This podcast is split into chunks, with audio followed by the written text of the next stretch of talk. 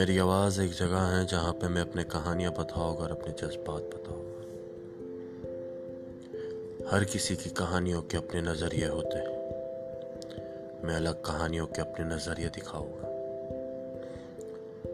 हर किसी के लिए, हर चीज़ों के अलग मायने होते हैं।